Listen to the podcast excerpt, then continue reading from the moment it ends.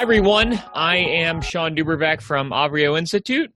And I'm Ross Rubin at Reticle Research. Welcome back to another episode of Techspansive. Uh, this week we saw a number of companies continuing to fight the battle around misinformation and disinformation. Both tw- Twitter and Facebook have been active, and this has been really an ongoing story, though it feels to me like in the current pandemic environment, these companies are perhaps being a, a bit more aggressive at going after some of the uh, disinformation. They're being a, a, little more aggressive, I think, in shutting down some of the groups. I saw that Facebook shut down some groups that were organizing rallies against stay at home orders. And the uh, rationale for that was that anything that goes against a, a state order of a mm. or a suggested shelter in place order uh, wasn't uh, welcome on on the platform. So you're seeing them get a little more aggressive with some of that information. Where if you were to you know go back and wind the clock back, it seemed like they weren't taking very decisive measures with anti-vaxxer groups and other things like that, or at least early on. And now you see them uh, looking a little more aggressive. Yeah, and as we were talking a little earlier, it's it's really interesting to look at this spectrum uh, that covers public health issues and political issues, and certainly Facebook, uh, much more so than Twitter, has taken historically a hardline stance against uh, banning certain kinds of messaging on its platform. Uh, saying that it, it doesn't want to be in this arbiter role. But you kind of have to look at the stakes and say if some propaganda, uh, misinformation uh, convinces some people of, of something that may not be true, then perhaps you know uh, the the guy that you don't guy or, or woman that you don't want to see elected gets elected, right? But but if if this kind of misinformation spreads, you know, you you could uh, pe- people could die. Um, so so it's far uh, easier to justify the case for clamping down on uh, on on these kinds of controls.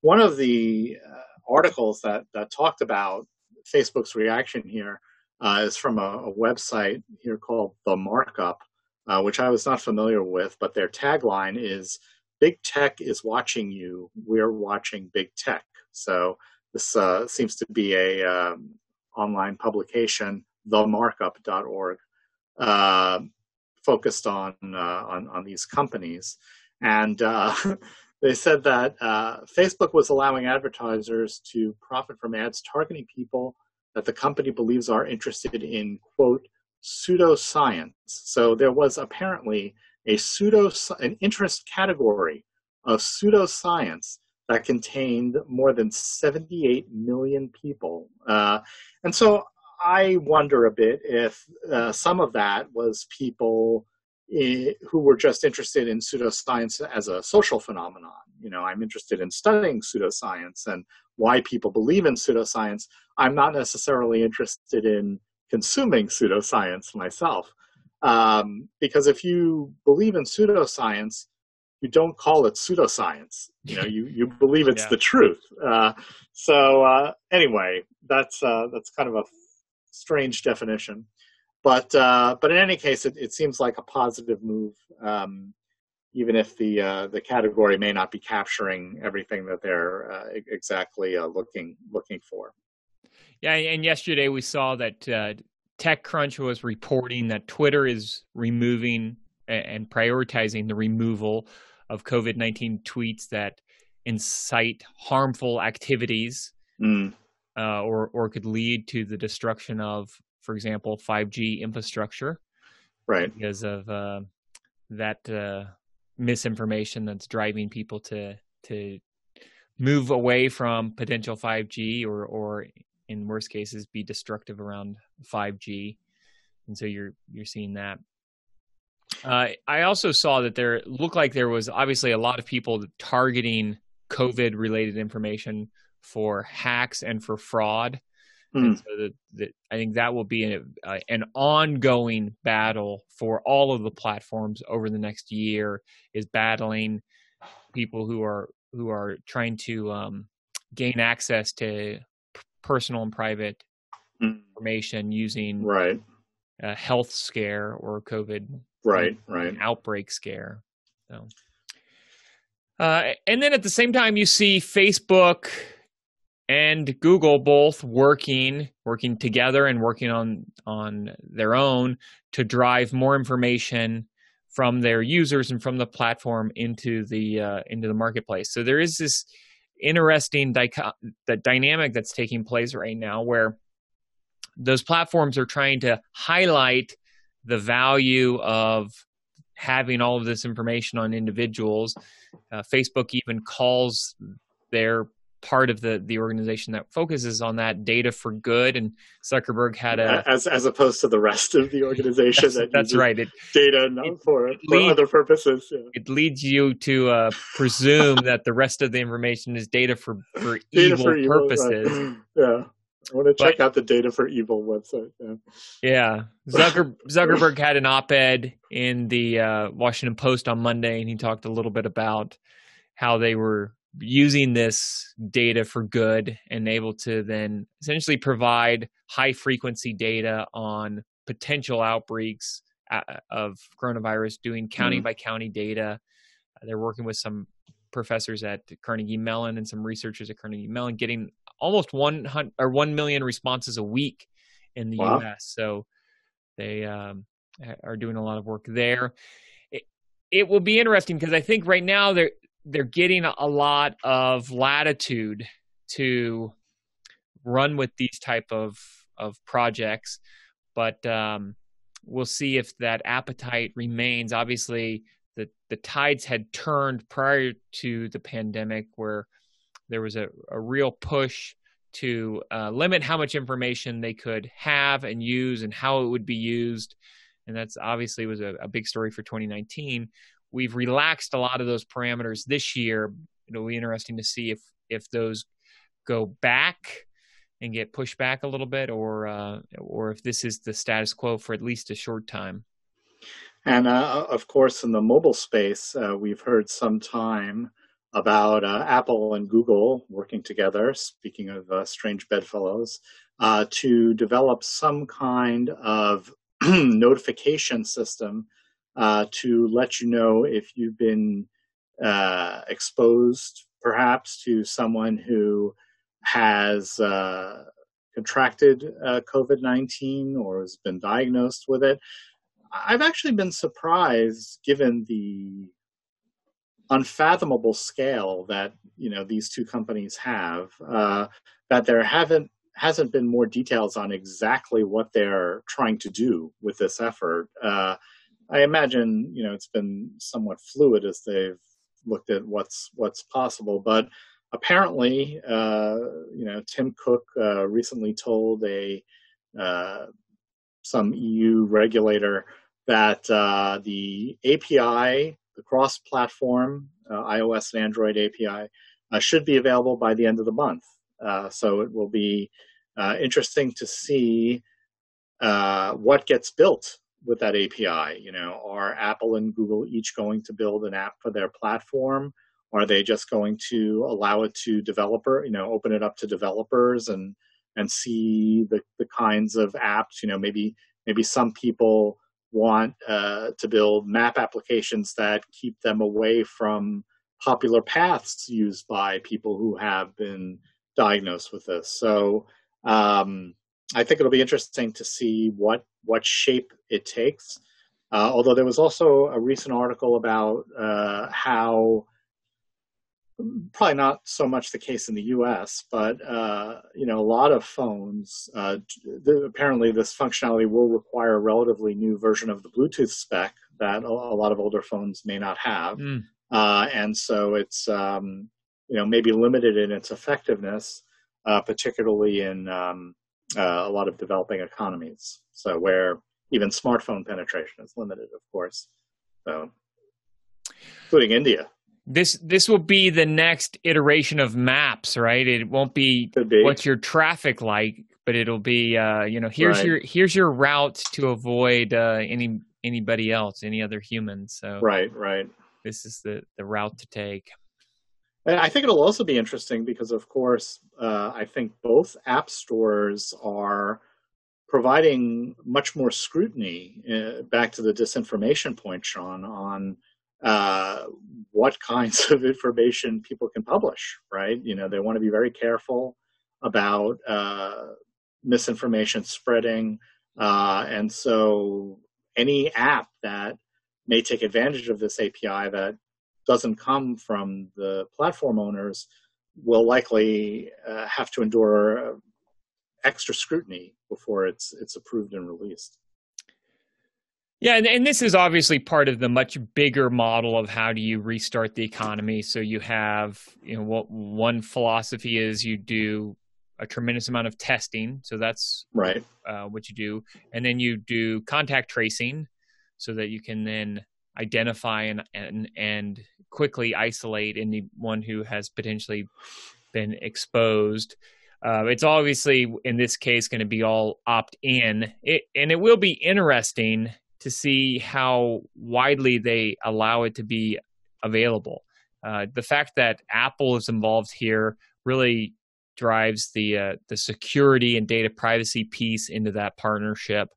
And so I think um, just seeing their name tied to it makes you believe that it will be somewhat secure and and um, so it'll be interesting to see how willing they are to actually share that widely as opposed to trying to control it them, themselves and and develop the app Mm. themselves. Uh, so uh, while COVID nineteen is certainly dominating the news, uh, it's not the only instance where companies uh, have been uh, working together. Uh, late last year, I believe the three biggest names in uh, smart home technology, uh, Apple, Google, and Amazon, announced that they were going to be working together on a new low power Wi Fi standard. And there was uh, an update on that this week uh, that they are getting together with the Thread Group, uh, a, another effort that was has been focused on low power uh, IoT technologies. I believe the initial companies involved in it were uh, Samsung, Google, uh, and and Nest, uh, which may have been part of Google at that point. I'm not quite sure, uh, but but may have been treated as a separate company. In any case, uh, um, the things that stood out to me from from their announcements this week were really uh, pitching this as something that will be as ubiquitous as USB, the connectivity port that is on everything and connects things uh, to PCs and increasingly smartphones uh, all over the world. Uh, and it's it's something that you just kind of take for granted is is going to be supported in a product if it supports any kind of connectivity, and uh, that's what they're shooting here for. You know, uh, Apple has a standard called HomeKit, Google has a standard called Weave, and uh, the company's made a point of saying that, you know, they've done pretty well selling different kinds of connected devices. Right? This is Amazon, which sells all the Alexa devices and and uh, you know Google Google has aggressively courted third parties to support their standards, but they realize to get the standards to the next uh, level of penetration, they all need to work together, and the real prize really seems to be new construction. So just like today, you wouldn't buy a house without an AC outlet.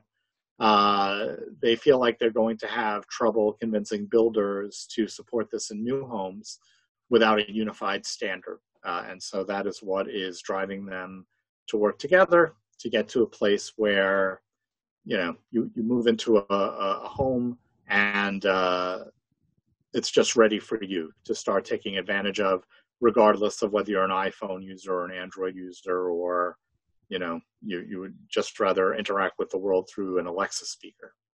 So, uh, so they're, uh, they, they've got, you know, pretty much, uh, critical mass of um, very powerful companies on board, and uh, hopefully we will, uh, you know, see this take hold in the next year or so. Uh, and uh, all the companies involved uh, said that they're current proprietary standards should migrate to the to this new standard. So uh, that's some good news, I guess, in terms of um, uh, functionality that we can all look forward to in the future, breaking down barriers. Uh, another good, um, some good news, good tech news in terms of breaking down barriers. Uh, the FCC today uh, announced support for greatly expanding the bandwidth available to Wi-Fi. Uh, so if you are, if if you've ever experienced slow network traffic on Wi-Fi, uh, if you're one of the few, uh, you'll be happy to know that uh, this new approach, I think, adds more bandwidth than was available in in both of the existing bands, 2.4 and 5.8 put together. Uh, so it will require new equipment to completely take uh, advantage of it, but it should have huge benefits in settings such as uh, you know particularly large settings like stadiums once we're uh, we're able to go out to those kinds of locations again. Yeah, what's a what's a stadium? Ross? What what is the stadium of which I speak? Yes. Yeah. Well, and even just home use, I suppose. I mean, I guess sure, you, are getting m- more devices uh, in in a home and on absolutely on that network. So, and they they mentioned it was the first expansion of the bandwidth that the government has offered in 20 years. So, wow, we're we're due. Yeah. Yeah. Wow, that's so. amazing. Uh, in other news, we saw that Apple is uh, planning to start selling Macs with its own chips by 2021. It's working on three Mac processors based on the uh, A14 chip in the next iPhone, five nanometer uh, A14 chip. Uh, pr- probably not too much of a surprise here, and this has long been uh, rumored and, and talked about. that coming out in a report from from Bloomberg. I think there's also a, a desire for companies to have greater control and visibility into their supply chains after the uh, the impact that coronavirus had. The supply chains were already in flux as companies were moving some of their facilities or some of their their resources into different marketplaces because of the tariffs that were being imposed on on China goods and and vice versa the good the tariffs that were being imposed on U.S. goods headed into China. So there was some desire to move some of the productions around, and then I think after the the outbreak of coronavirus, there was some desire to bring things back onto the continent if you can if you can mm. for which you are trying to serve. And so, uh, you know, it would be interesting to see how this plays out. But my sense is that uh, you'll you'll see uh, I you know wouldn't surprise me to see Apple manufacturing that in the U.S. or at least in North America, hmm. and then exporting that to Asia for uh, for production. Yeah, this is uh, been a very very slow burn, you know, in terms of uh, this developing story. It's it's really been fascinating to watch uh, over the past few years as you have seen uh, Apple first start developing its own chips for iPhones, starting to see them uh, get increasingly aggressive about the argument that the chips, their chips in the iPad, were faster than those on most PCs. Right? That's the the writing on the wall uh, for sure. Uh, you know, uh, they have just been making tremendous progress in, in the processor field uh, Intel, of course, their supplier in uh, on the Mac is, um, uh, is, a, is a, uses 10 nanometer technology. Qualcomm, I think today is at seven nanometer, and uh, you know the idea that they're going to take the next leap to five uh, just shows how how much they've been investing and how much progress they've been making. and it's not the first time that Apple would have uh, switched processor families. They've done it twice before, um, going from uh, the old Motorola chips to PowerPC to finally Intel. Uh, and then, uh, you know, this would um, uh, bring them back. The big question has not necessarily really been when, uh, but how. How would they go about this transition? Because a lot of Macs are used in professional environments and you know you're just not going to be able to uh, snap your fingers and have high end uh, video editing software run as well on uh, on their chips as they do on on Intel chips today. So that's going to you know take some work. We, have also seen Microsoft go this route, right? Uh, Microsoft and Qualcomm working on transitioning PCs to uh, uh, ARM processors, uh, very very competitive processors, and so uh, that has been the proof of concept that yes, this can work. And so uh, the report, the latest report mentions that it will start with uh, lower end products, more mobile products, which again makes complete sense because that's where you get some of the great benefits like better battery life. Uh, so, um, you know, the latest reports now say 2021. We'll have to see what happens, but uh, at this point, it uh, certainly seems a fait accompli. Yeah. Uh, and then just and one last bit of news we saw that uh, Google, after requiring politicians to disclose their identity with respect mm-hmm. to advertisements, they're going to start to require all advertised buyers to disclose their identity. Um, and I think this has been a, a move in many ways that's been underway as well for for many months and and uh, really even years. Just the desire to have greater trans- transparency in those type of marketplaces where there's been so much disinformation and misinformation, and so this is a, a move to help provide some uh, some transparency and, and, also hopefully secure those marketplaces a little better than perhaps were were true in the past.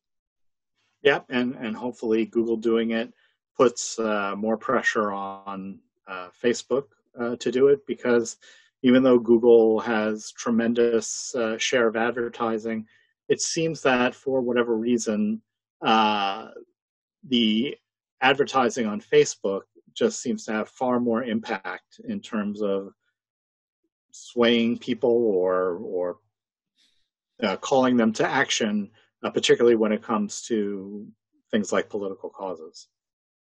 Yeah. Well, and it'd be interesting to see if that how you know how that fits in with Facebook's bigger model and and push towards smaller, more intimate group settings as mm-hmm. opposed mm-hmm. to you know kind of capturing everything in a in a feed, but driving into some of these more more niche group settings. And uh, so we'll, we'll see how that will will play out. Well, I'm hoping you'll join my data for evil group. It's uh, it's really picking up some good momentum, or some bad momentum, I should say. Yeah. All right. Well, that's probably a great place to stop. Uh, I'm Sean Dubravac from Avrio Institute. And I'm Ross Rubin at Reticle Research. You can find me on Twitter at Ross Rubin. Thanks for joining this episode of Techspansive, and we'll see you next week.